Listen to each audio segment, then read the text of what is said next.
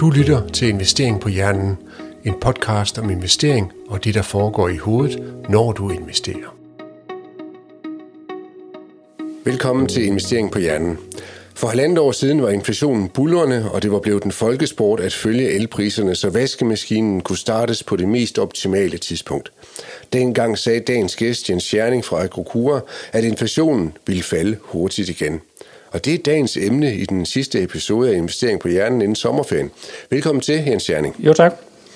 Du har jo været igennem kvikrunden før, men jeg har faktisk besluttet mig for, at jeg vil, jeg vil finde på nogle nye spørgsmål, når jeg har nye gæster med, så vi tager lige lidt igen. Ja. Øhm, Coca-Cola eller Pepsi? Coca-Cola. Rock eller pop? Øh, pop. Bil eller cykel? Bil. Backpacker eller all inclusive, hvis du skal ud og rejse? Ja, det er backpacker. Ja. Ja øh, mener du det? På Ja, den det, måde? ja, det gør vi. Vi vandrer hver eneste sommer, så det, det skal vi også i år igen. Ja. Hvordan kommer I så frem og tilbage? Tager I toget? Nej, det var derfor, jeg sagde bil. Ja, okay. så vi kører ned, hvor vi skal vandre, og så vandrer vi. Ja. Og der, når du kører, er det så det, man kalder fossil brændstof, eller er det elbil? Ja, det er jo et godt spørgsmål, men det er fossil brændstof. Endnu, eller... Ja, det er der, ja. Jeg har Ja. lige øh, købt en ny dieselbil. Ja, så den holder du fast i lidt Ja, endnu? det gør jeg. Jamen, øh, det kan måske lede op til det næste spørgsmål, som jeg har indført, og det er um, ESG, eller er det lige meget, når man investerer? Nej, det er jo dem, der man godt kan, eller skal have med. Det er man nødt til. Ja, altså, der er noget lovgivningsmæssigt jo. Man skal jo spørge ja, Ja, kunderne, om de sætter det- det er pris rigtigt. på det eller ej, men, men øh, Man er jo fornægtet, og sådan nogle ting, det kommer man ikke særlig langt med, så du er nødt til at kigge på den trend, der ligesom øh, fungerer også. ja. Men ikke kun, eller hvad siger du? Ikke kun ESG, eller... Nej, vi, vi tager det jo sådan typisk øh, i vores rådgivning bredt med jo. Ja. Så det er hele klima og bæredygtighed og ESG-delen. Ja. Ja, jamen øh, så fik vi øh, lige talt lidt mere om dig igen, øh, Jens. Og øh, hvis andre vil høre, eller hvis man vil høre mere om din baggrund, jamen så kan man jo genbesøge episoderne 3 og øh, 33, hvor du også øh, er med i. Så det skulle jo have været episode øh, 66, for at øh, tallene de passer. Ja. sammen. Men det er det ikke, det er kun episode 52. Du lytter til Investering på Hjernen. Husk at abonnere, så du ikke går glip af et afsnit. Lad os starte lige på hårdt med dagens emne. Hvad er status på økonomierne lige nu i USA, Europa og Kina? ja, hvis vi skal tage øh, det, der måske går bedst, øh, ja, det kan man jo altid diskutere, om det går bedst, men øh, så den kinesiske økonomi øh, har de højeste vækstrate øh, nu her. Men det er også fordi BNP jo blev målt op imod nedlukning. Og, og Kina har jo først åbent der i efteråret hen over vinteren, og derfor så måler man også mod, mod nogle øh, lave punkter. Så det, Så- du mener der, det er faktisk det samme, som det, du snakkede om med inflationen. Det er jo Ja, en stigningsrate, præcis. og i og med, at de lå flat eller negativt, Ja. så er det nemmere at få gode tal. Det er det, ja, fordi mm, altså, selvom Kina har åbent, så har man jo forventet, at der kommer nye råvarestigning, og olie skulle stige og sådan nogle ting. Øh, og det er jo ikke sket. Man kan jo se, at industriråvarerne, som Kina har rigtig meget af, de ligger jo lav, lavest på, eller de er lavere som, som ved nytår. Ja. Så, så, og fragtraterne er jo heller ikke sted, så det er ikke, øh, Kina buller ikke bare, som man eventuelt øh, har forventet. Øh, Så er det USA, det er formentlig dem, der er, sådan, er kommet bedst fra start her i 2023. Øh, men der er jo altid en forsinkelse på det der med renter, som vi skal snakke øh, i dag, så forventer heller ikke, at øh, den amerikanske vækst der bare kan blive. Og så er det Europa, der ligger sådan set ringest, og så vidt jeg husker, så var det minus 0,1 procent her i første kvartal. Så, og det er rigtig meget, hvis du kigger ind i industriproduktion, øh, fabriksorder, øh, rundt i Europa, specielt nede i Tyskland, altså, og så, så ser de faktisk rimelig skidt ud. ja. Er det fordi, der kommer de her rentestigninger, eller hvad skyldes det? Ja, blandt andet. Og så forbruget, øh, altså, der er jo ligesom to ting i forhold til det, der skete øh, med, med covid-19. Altså, folk har jo også fået købt ind. Altså, vi havde jo 25% stigning på varer og tjenester, så man havde også lavet et ekstra ned køb. Og så kom det her med fødevare- og energipriser, og så selvfølgelig renten, som gør, at man holder tilbage forbrugsmæssigt nu. Ja. Og man bruger det ikke bare på de serviceydelser, man ikke kunne købe dengang til ud at rejse og alt sådan Jo, noget? jo det, det gjorde man, altså, og det har været en forsinkelse i at få servicetallene ned, som jo ligesom siger, det er produktion, øh, manufacturing og sådan nogle ting, det, det er faldet, og viser i sig selv en recessionstilstand. Øh, Service, det, det er sådan på grund af covid-19 også, vil ligesom sige, at øh, selvom sidste år øh, vi havde, eller på grund af covid-19, og ligesom sige, at folk kan ikke være rejse, så sagde de, at når simpelthen fø- fødevarer er høje, og, og energi er højere, og rente er også på vej op, jamen så var det, skulle vi bare rejse. Øh, men der er så blevet en anden agenda på, på det også. Jeg har måttet faktisk også måle på vinterferien, og har, har ikke kørt på, på samme indeks. Okay, så der er vi faktisk ikke til at rejse? Jo, det gør vi jo stadigvæk, øh, Men men, ikke- men, men, men det er ikke øh, de samme penge, øh, vi smiger, så servicetallene er jo også på vej ned nu. Interessant.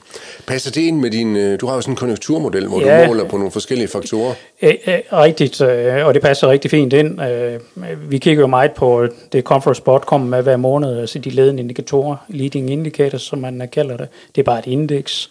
Så laver vi et sådan lidt en arrangeret oscillatormodel, men det svarer approximativt til en 36 måneders ændring. Altså ja. inflation er en 12 måneders, det her det er en 36 måneders ændring. Så det, det, er, det er tre år, man går, du går tilbage og sammenligner. Hvad sker der egentlig? Ja, præcis. Så er det en model, der går rigtig langsomt, men til gengæld får du nogle sikre forecast. Og det er rigtig godt i forhold til økonomien, fordi det typisk så var et opsving alt imellem 8 og 10 år.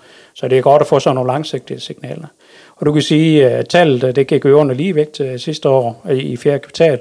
Så har vi det, vi kalder et sikkert forecast på en recession. Tallene er faktisk faldet rigtig meget, og den ligger rigtig dybt, den her kurve. Så vi burde jo allerede være i recession. Og jeg tænker også, når man opgør recessionen, jamen, så tror jeg faktisk, at vi står i den. Øhm, og det mange, der ikke rigtig kan forstå, det er, at aktiemarkedet er stadigvæk positiv. og Beskæftigelse bumstærk, øh, skriver man også om. Men hvis vi lige spoler tilbage til finanskrisen, der startede recessionen i december 2007. Og det er først i september 8, at øh, Lehman Brothers væltede, og der så billedet også ganske positivt ud, til indtil det skete noget. Så det er helt naturligt, at den første del af en recession godt kan se lidt positiv ud. Men vi forventer jo ligesom set her for sommerferien og ind i efteråret hen over vinteren, at den, der bluser, der bluser krisen op. Altså det skal komme til at gøre en lille bitte smule ondt uh, ind i sådan uh, en recession. Ja, jeg har lige to øh, spørgsmål til det. Det første, du talte om med hensyn til Kina, det var det her med industripriserne. Der sagde du, de lå og faldt. Det passer vel også meget godt med sådan en recession? Ja, ja, det helt, helt klart. Helt. Efterspørgselen er lavere. Det er den, ja. Altså, du kan jo se, altså, inde ved virksomhederne, de, de køber, jo, køber jo råvarer ind, og der måler man jo det på producentpriser.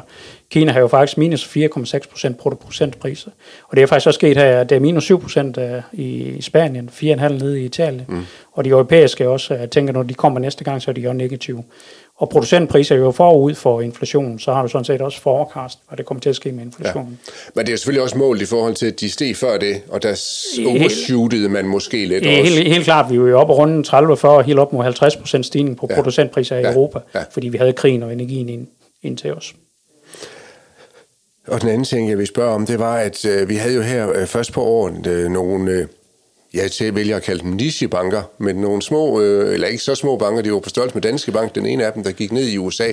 Er det sådan noget, vi skal se øh, mere af til øh, Ja, september? Ja, det, det, det tænker jeg, altså, øh, så er vi tilbage til, til for eksempel det, du spørger ind til også, det er pengemængden. Øh, øh, altså udover at man har hævet renten for ligesom at bremse forbruget op og få kvælt inflation, så er man også øh, pengemængden M2, som man typisk måler på kontantbasis over i USA.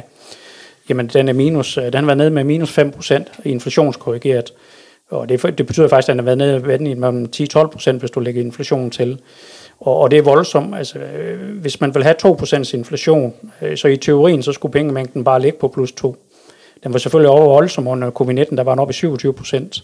Og nu har du så fået lidt af den modsatte effekt. Når du siger pengemængden, hvad er det så, det er? Nu øh, det er sikkert alle mine, øh, mine Jamen, det er jo en måling af kontanter ude ved, ved forbrugerne. Men er det kun kontanter? Er det ikke også indestående på? Jo, det er indestående. og- He, hele den, Ja. hele, hele det, Penge, jeg kan bruge i morgen. Yes. Og det er den opstramning, altså minus 5 procent, det betyder, at bankerne øh, har ikke den tilsvarende likviditet.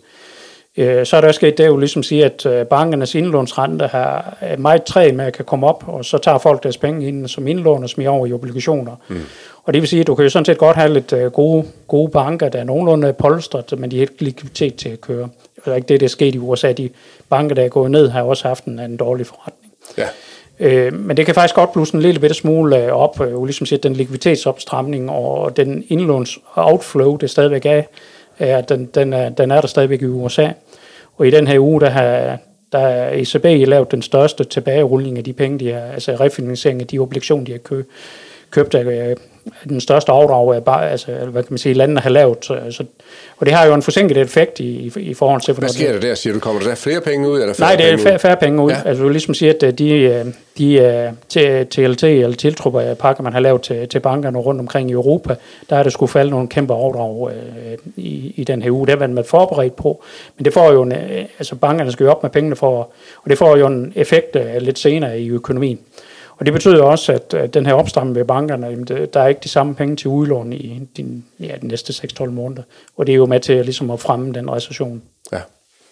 Ja, og det man skal også huske at, at, at være opmærksom på med de amerikanske banker, det synes jeg, det er helt vildt, det kan være på den måde, men det er jo de her, de her ret store tab, på værdipapirer liggende, som de bare skubber foran sig. Præcis. Øh, jeg kan ikke huske, hvad de kalder dem, men, men øh, de, de, de kan bare skubbe dem foran sig, uden at putte dem i regnskabet, hvorimod det, det skal man jo lidt mere herhjemme. Ja, ja det skal man. Øh, men du kan sige, at deres polstring, altså ligesom du er inde på, øh, det står jo typisk i statsobligationer, øh, og til dels realkreditobligationer, og de sidste fem år har vi haft 0 i, i rente.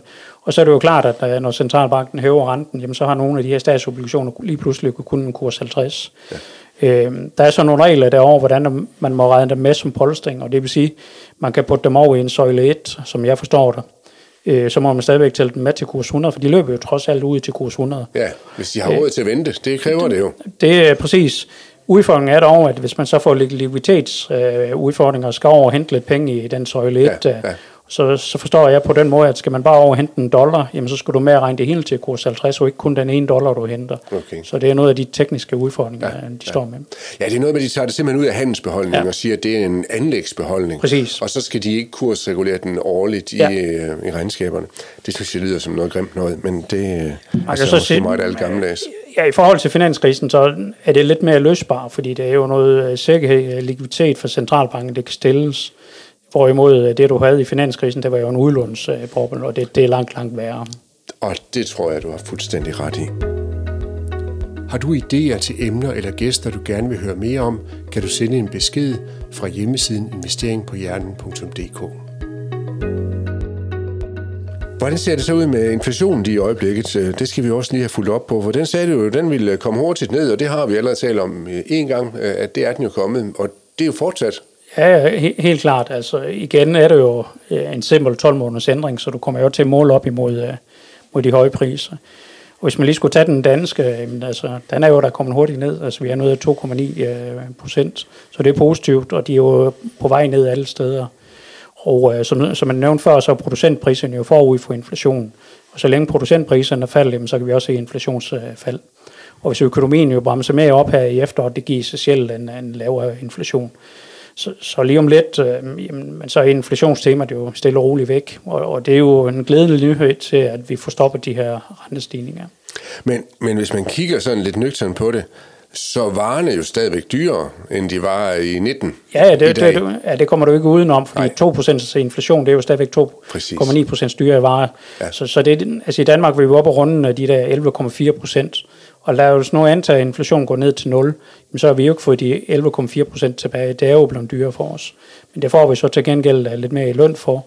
Og det vil sige, at vi har jo sådan set allerede en reel lønsfremgang her i Okay, har vi det, har vi det ja, med måler, det, ja, der lige skete her i foråret? Ja, hvis du måler op imod de 2,9, altså, og der er jo rigtig mange økonomer, der får, altså, sådan set ikke har regnet med, at vi har en reel lønsfremgang her i 23, men det får vi faktisk. Ja, okay, isoleret i 23? Ja. Ja, men vi havde ikke i 22? Nej, ja, der, der tabte vi helt klart. Ja, og, og det har vi jo ikke vundet ind i endnu det, som nej, forbrugere. Så forbrugerne har jo rent faktisk færre penge at bruge. Det, det er det har de, det, man kunne se med de der vinterferier. Præcis, ja. Ja, interessant.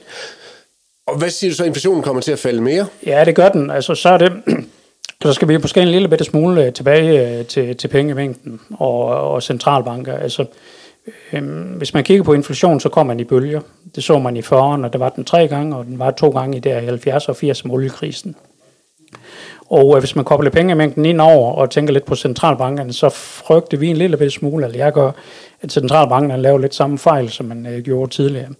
For det første, så har man jo måske trykket øh, for meget penge i covid-19. Finanspolitikken har helt klart opvedet for aggressiv. Nu træder man måske for hårdt på bremsen. Og det vil sige, at øh, minus 5% på pengemængden i realt termer øh, skal vi tilbage til 1932 og skal vi længere tilbage. Der er kun fire historiske eksempler af godt halvanden hundrede år tilbage. Og hver gang pengemængden har været negativ, så har du faktisk fået en negativ inflation kortvarig også, altså deflation. Og hvis vi nu prøver at tænke, altså, altså nu ved jeg godt, at tiden er anderledes i forhold til historien, men hvis vi bare kigger nøgteren på en graf, jamen så er bedste gæt, at uh, inflationen skal ned. Risikoen er faktisk stigende for, at uh, den bliver negativ. Negativ inflation igen? Kortvarig. Altså ja. ikke fordi jeg skal, skal lave dommedagsprofetier med, med en langevarende deflationsscenarie. Men, men du kan se det lidt på producentprisen. De er kommet dobbelt så hurtigt ned, som de er kommet op. Og det er simpelthen for voldsomt. Og så er risikoen for, at du kan få en negativ inflation. Og så skal centralbanken jo starte sædelpressen, fordi uh, deflationsscenarie er jo heller ikke særlig positivt. Uh, Og det er jo det, de har fået kritik for, centralbankerne, det var jo at trykke for mange penge over covid-19. Så den grøft, den gider de ikke over i en gang til, helst ikke i hvert fald. Og modsvarende deflationsscenarie, det er jo ved at sætte renterne hurtigt ned. Så jeg tænker, når vi kommer, altså det er jo altid svært, hvor lige renten topper henne, og, og de ting der. Kan vi lige vente et kort øjeblik? Ja, det kan vi sagtens. Lige til, lige... spørge ind til noget med det der inflation, for du talte om noget med tre bølger. Ja, i 40'erne var der tre, tre bølger, og i 70'erne var det to. Øhm, men der er man jo nødt til at kigge lidt på, på renten også, øh, fordi hvis vi nu får en negativ inflation, lad os, lad os bare lave et ekstremt eksempel, lad os sige, at vi har minus 2% i 24, så har vi 5% øh, lønfremgang, så er du faktisk real løn på 7. Ja. Hvis så centralbankerne er blevet pisket til at sende renten ned, og lad os tage et ekstremt eksempel også, at vi skal tilbage til 0. Centralbanken skal sende styringsrenten til 0, fordi det skal bekæmpe deflation. Hvad sker der så med forbruget i 24? Hvis du så har noget ubalance igen, altså nu spurgte du til min bil med diesel, ja, der er ikke ren investering ind i fossil brændstoffer de sidste 10-12 år. Og fossil brændstoffer fylder jo stadigvæk de her 80 procent. Så du kan jo godt have et udbundsproblematik på energien. Og hvis du så har en ekstraordinært stærk købekraft i 24, så har du faktisk lavet uh, grundlaget for at kan få uh, den der inflationsbølge nummer to. Men det ved vi først i 24 eller i 25. Men sandsynligheden stiger faktisk for, at det kan, kan ske. Og, og du mener lidt, at, at energien igen kan blive en øh, drivende faktor på inflationen? Det, det kan det, fordi der er ikke investeret rigtig meget ind i olien, og det er jo stadigvæk den største øh, energiforbrug. Jo. Så, så vi skal ikke øh, slette vores app, hvor vi kan følge med i strømpriserne. Vi skal holde fast i dem. Øh. Overhovedet ikke. Man, man skal faktisk følge rigtig meget i, med i det her med, med konjunktur, rente og inflation. Øhm, fordi du kan jo se, at, at hvis, hvis en inflationsbølge skulle komme igen i 5 eller 26, så viser historikken faktisk, går alle gange faktisk, at anden gang er værre som første gang. Okay. Øhm, øh, men det, nu skal jeg, ikke, jeg skal jo ikke mane et eller andet ud, fordi vi ved det jo ikke. Det er jo ingen, der ved, om det her det kan, ligesom, øh, kan møntre os ind. Øh, følger nogle store tyske analytikere, som jo mener, at det, det, det, det bliver et faktum. Men det skal man følge med i 24 og 25, fordi jo ligesom siger, at kommer renten godt ned, kan vi igen få en fast rente på, på 1-2 procent, men så skal man jo kigge på det, og så skal man jo kigge lidt over på energien også. Øh, kan man, kan man låse nogle omkostninger der? Altså, det er jo mest virksomhederne, der, der er interessant i det. Ja, og noget, der også er interessant, det er, der er sikkert nogle energihandlere, der begynder at sidde og slikke sig lidt om munden, når de hører det her, fordi svingende energipriser, det er jo det, som ja, de det giver kæmpe, kæmpe stor glæde ja, ja. i 2022. Og jeg vil faktisk rigtig gerne lave en øh, podcast omkring noget om, omkring det med energipriser, men jeg kan ikke få nogen til at deltage. Så hvis der er nogen, der sidder og lytter med derude, der kender nogen inden for energibranchen, der måske kunne tænke sig at snakke med mig om, hvad det egentlig er, der sker, så øh, sæt endelig en kontakt ud til mig. Du lytter til Investering på Hjernen med Jens Balle. Nu hopper vi til det med renten, Jens. Inflationen, den kommer ned. Ja, den fortsætter ned, ja. ja. Og det betyder normalt jo, at renten også kommer ned. Helt klart. Øh, den er lige blevet sat op igen i Europa og i, i Danmark og så videre. Ja. Øhm, så, så hvornår tror du det? Jamen, altså, det er jo rigtig svært. Øhm, altså, vi, vi havde gættet på, at det øh, var en, en, en, sidste gang ikke blev gennemført, øh, men det blev det. Men vi lige tager USA, og ligesom siger, de har trods alt øh, pauset øh, deres, øh, deres renter, og historisk set, når de pauser, så er det ganske, ganske få tilfælde, at de så bagefter er nødt til at lige sætte en, en halv, en kvart med op. De siger dog, at de vil sætte en, en kvart, en halv op, men han skal, centralbankchef, han skal jo holde en hård retorik, han kan jo ikke bare slippe trøllen løs, fordi så vil ejendom og aktier jo bare tække af i forventning om, at renten skal hurtigt ned jo. Så derfor holder han hans, øh, altså det, det er nemmere at tale markedet til ro, som, som skal ud og gennemføre renterne. Ja. Men så jeg tænker stadigvæk, at... Når du siger pause, så mener du bare, at renten er uforandret? Ja, også. renten er uforandret, Så den er steget, og nu ligger den uforandret? Ja, den ligger 5,25 i USA, ja. og den ligger uforandret. Ja. Og Europa har jo sat øh, styringsrenten op til de her 4 procent, eller nogen mål så på indlånsrenten 3,5 procent. Øhm, der kan stadigvæk være en kvart øh, tilbage her i juli måned. Jeg er for imod, om den kommer eller ikke kommer, sådan nogle ting. Hvis den kommer, så bør det op ved den sidste. Man kan se de der med, med kortrentelån, altså KP 3, KP 6, øh, typisk KP 6, som privatforbrugerne har, jamen de ligger over flad nu. Den ligger her omkring 3,95, så den kommer ikke rigtig ud af stedet. Så markedet er begyndt at forvente? Helt, helt klart, helt klart. Og så, øh, så får vi jo en pause i renten, så det ved vi jo, så skal den ned. Øh, hvis man kigger lidt så man kan jo kigge lidt på det, man kalder en inverteret rentekurve, altså en invers rentekurve, hvor de korte rente er dyrest i forhold til de lange. Og det, gør man, det måler man helt professionelt på statsrenterne. Man tager den toårige statsrente mod den 10-årige statsrente. Og i USA der er den minus 1%, forstået på den måde, at den, den toårige er 1% højere end den 10-årige. Og det skal man faktisk tilbage til de store inflationsmiljøer for at finde et tilsvarende eksempel.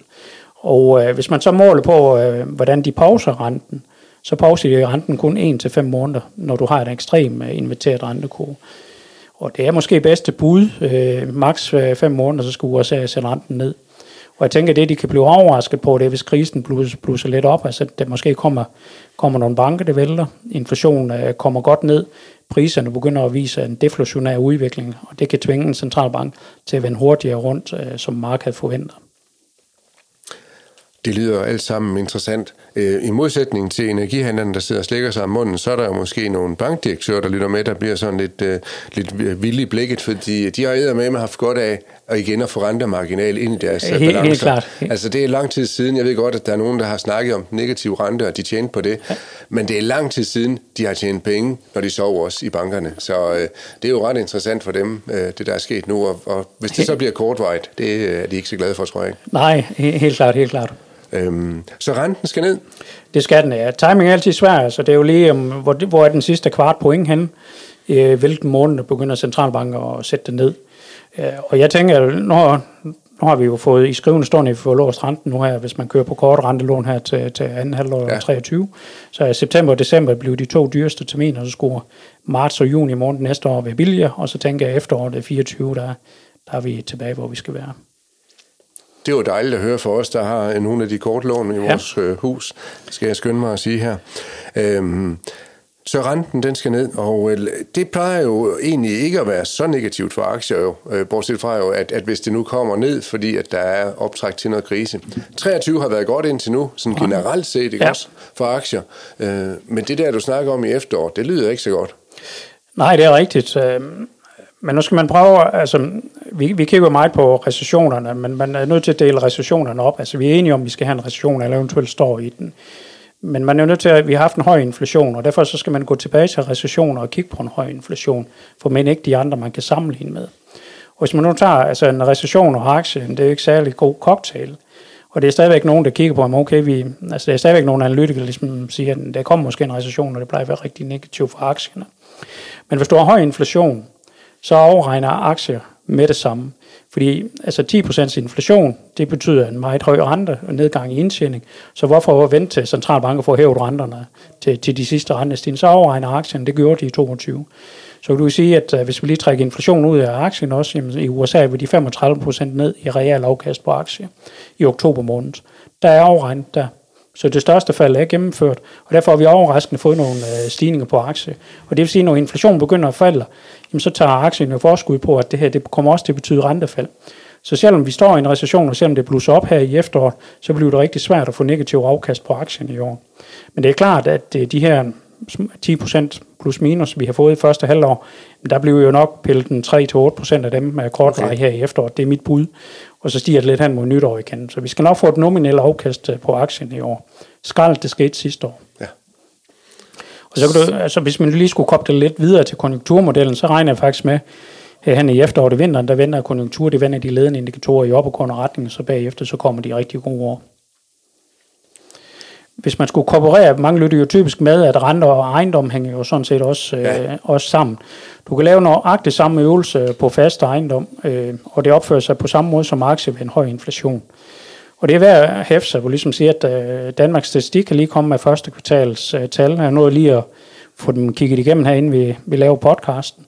De har revideret en lille bitte smule tallene tilbage i 22, så vi har kun 5-6% øh, fald på, på ejendomsmarkedet i 22, og første kvartal viser en marginal stigning, sådan halv til halvanden procent. Når du siger ejendomsmarkedet, er det så bare... Er det er ejerlejligheder, parcelhus, øh, boligejendomme, sommerhus. Okay. Og hvis man går ind og måler på de sider, der sådan kører lidt mere i realtid, så har april og maj måned været gode tal, så tænker når vi får anden kvartal, så er det også. Regner vi lige tilbage og kigger historisk på det. Så det, vi gør det bare, jeg gør det bare ret simpelt, eller vi gør det simpelt, det vil sige, der er, der er syv gange 92 år tilbage, hvor inflationen har været over 6%. Fem af gangene falder ejendom faktisk i nominal, nominal termer slet ikke, når vi har høj inflation. To af gangene, der falder ejendom øh, tidligt, altså ligesom aktierne gør. Vi tager skrald up front. Ikke et særligt stort fald, bare et lille fald, ligesom nu. Og så, så snart inflationen falder, så kommer øh, ejendomsmarkedet igen i nominelle termer.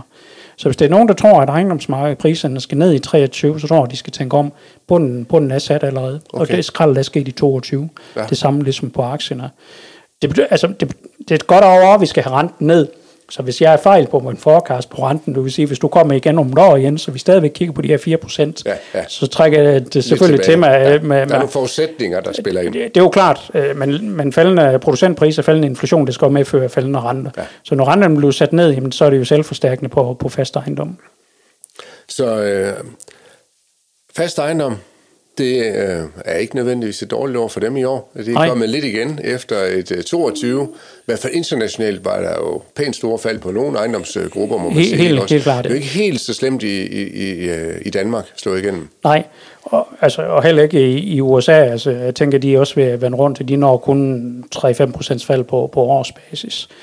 Øhm, og, og, altså, vi har jo ikke et overudbud, som vi havde i finanskrisen. Man ser op i Nordland, der byggede vi med hovedet under armen i forhold til den befolkningsfremgang, øh, det var.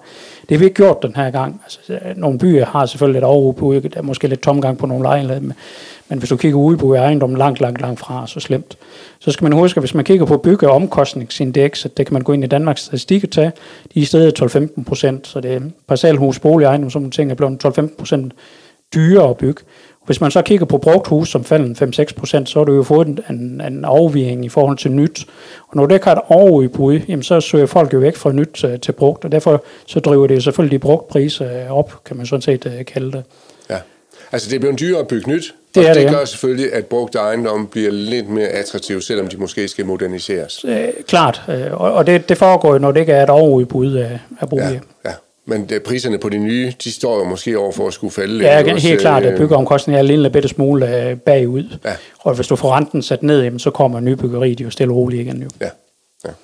Det der med, øh, om, om, over, om udbuddet af ejendom, det er for stort eller ej. Altså, øh, jeg har nogle, nogle øh, familiemedlemmer, der bor i, eller skal flytte til Aarhus som studerende. Altså der, der kan man jo stadigvæk få øh, tre måneders gratis øh, husleje i, det for at tage en lejlighed. Det, det kan det. Altså, øh, Aarhus en lille smule er bygget for mig. Øh, det er måske ekstra slemt ned i Horsens.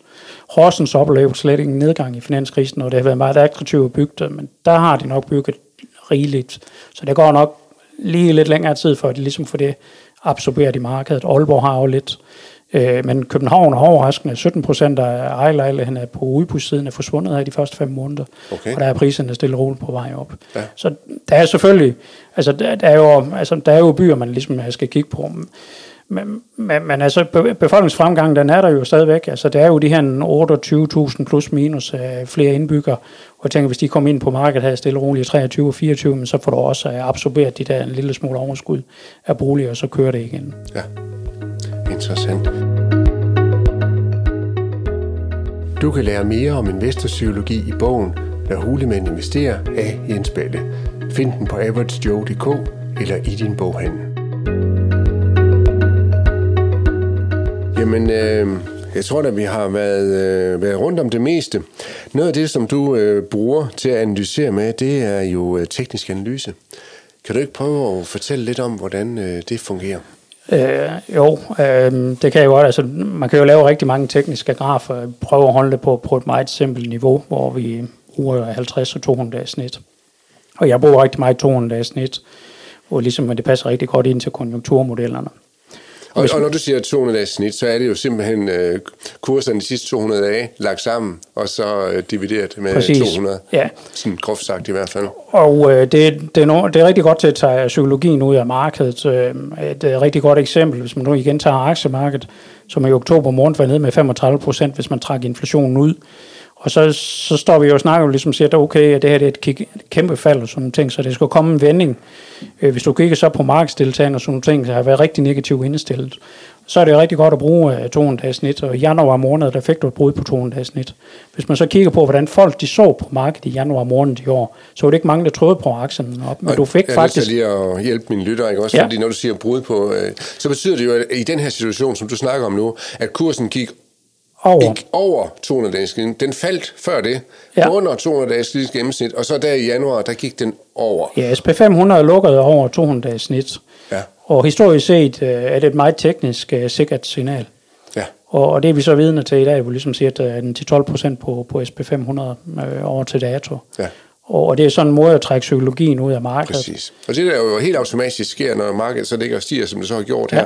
det betyder jo, at øh, 200 dages glidende gennemsnit lige så stille bevæger sig opad. Ja. Og så på et eller andet tidspunkt, fordi sådan det har altid været, så derfor det blive ved med at være det, så har vi et brud ned igennem det der. Præcis. Ja. Men jeg tror et stykke ud i fremtiden på, på aktierne. Ja. Du, du kan måske få det, man kan, altså hvis aktierne skal give sig lidt i efteråret, så kan du få en test af 200 dages snit. Ja.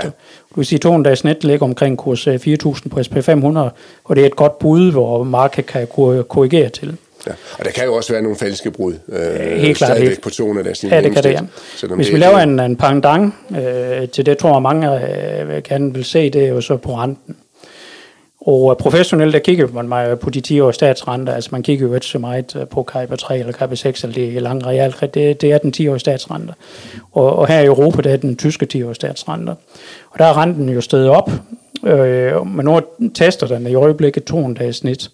Og det er omvendt af SP500. Her der skal vi have et nedadgående brud. Mm.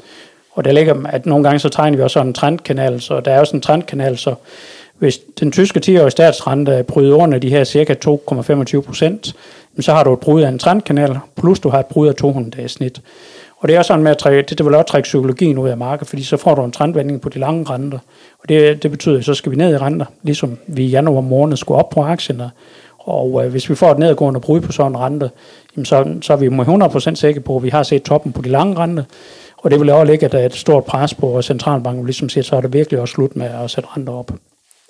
Og, men det er ikke kommet endnu, men vi er nede og, Og vi er nede, ja. i området. Ja. Ja. Du sagde at trendkanal, det skal vi lige sætte på ord på også, fordi det handler jo om, at man sådan kan se en, en stigende eller faldende, hvis det er det marked, man mm. er i, bevægelse inden for, Ja. ja. man kan vel sige, ligesom man kan tegne to streger med en lineal, og det er jo det tekniske Det er- analytikere det er det, vi har i gjort, ja. dage i hvert fald. Ja. Og, og så, så bliver den inden for det nogle gange, og så kalder man det for en trendkanal ind. Den kan være stigende eller, eller faldende. Ja, og det er, jo, det er jo en stigende trendkanal på den 10-årige ja. Ja. statsrente i Tyskland. Ja. Og det er, øh, i skrivende stund er det 9. gang inden for et halvt år, den er nede at test undersiden af trendkanalen. Og på et eller andet tidspunkt, så kommer det jo et brud, og det er sjovt, at trendkanalen passer med 200 dages snit nu. Så, så og det, plejer at være et godt signal. det er et rigtig godt signal, så de kommende måneder, altså, altså det, man kan følge det ind på, på vores hjemmeside, men altså kan man selv gå ind og sætte en 10-årig statsrente og prøve at lave øh, sådan en teknisk analyse med 200 dages snit og selv sætte en streg med en lineal. Og det er et rigtig godt sted at følge med, øh, fordi øh, så, altså får du et brud, så kan man virkelig øh, slappe af og ligesom sige, at så, så står vi også over for rentefald. Ja. Er der noget lignende i USA? Ja, øh, den har så ikke øh, så pænt en trendkanal, men den har testet 200 dages snit, øh, faktisk været under en par uger, men man ligger, den ligger bare og cykler oven i den. Så øh, kan du få et brud på den tyske 10-årige, så vil den amerikanske 10-årige også bryde, og har du det et samtidig, så er det jo bare fantastisk. Ja. Og det kan være, det kommer her til... Vi skal, det kan være, vi skal hen til efteråret, jo, selvom at sådan en markedsrente kan jo godt jeg være tror, lidt foran. øh, Ja, det kan, det kan man. Jeg tænker, det sker her i juli-august måned. Det er mit bud. Ja. Men vi ved det ikke endnu, før det er sket jo. Nej, nej, men øh, hop ind og kig på Ja, det. præcis. Så 200 dages glidende gennemsnit, altså de der glidende gennemsnit, det er noget, I bruger rigtig meget i Det bruger vi, øh, bruger rigtig analyse. meget, ja. Ja. På de langsigtede, på På det konjunkturer. på, og, lige, helt, lige nøjagtigt. Ja. Altså konjunktur er jo langsigtet. Altså de siger jo ikke noget timingsmæssigt om, hvornår man skulle gå ind i aktier og sådan ting. Men det er jo det heller ikke det, der handler om konjunkturmæssigt. Nej, jamen øh, så fik vi lige et par tips til det, og som sagt, I kan jo følge med, kære lyttere, inde på akukura.dk, hvor øh, der er nogle gratis ting, man kan få adgang til, og så kan Præcis. de jo lige øh, snuse lidt til det. Så øh, jeg plejer jo at slutte af med øh, nogle øh, standardspørgsmål, men dem har du jo svaret på, så ja, der har jeg så valgt ikke at finde på nogle øh, nye, øh, om, om hvordan du selv investerer. Øh, det kunne selvfølgelig være, at du siden sidst vi talte om det, har fået en ny bedste eller dårligste investering, men dem lader vi ligge i hvert fald. Det, der er jo noget, der er sket på markederne.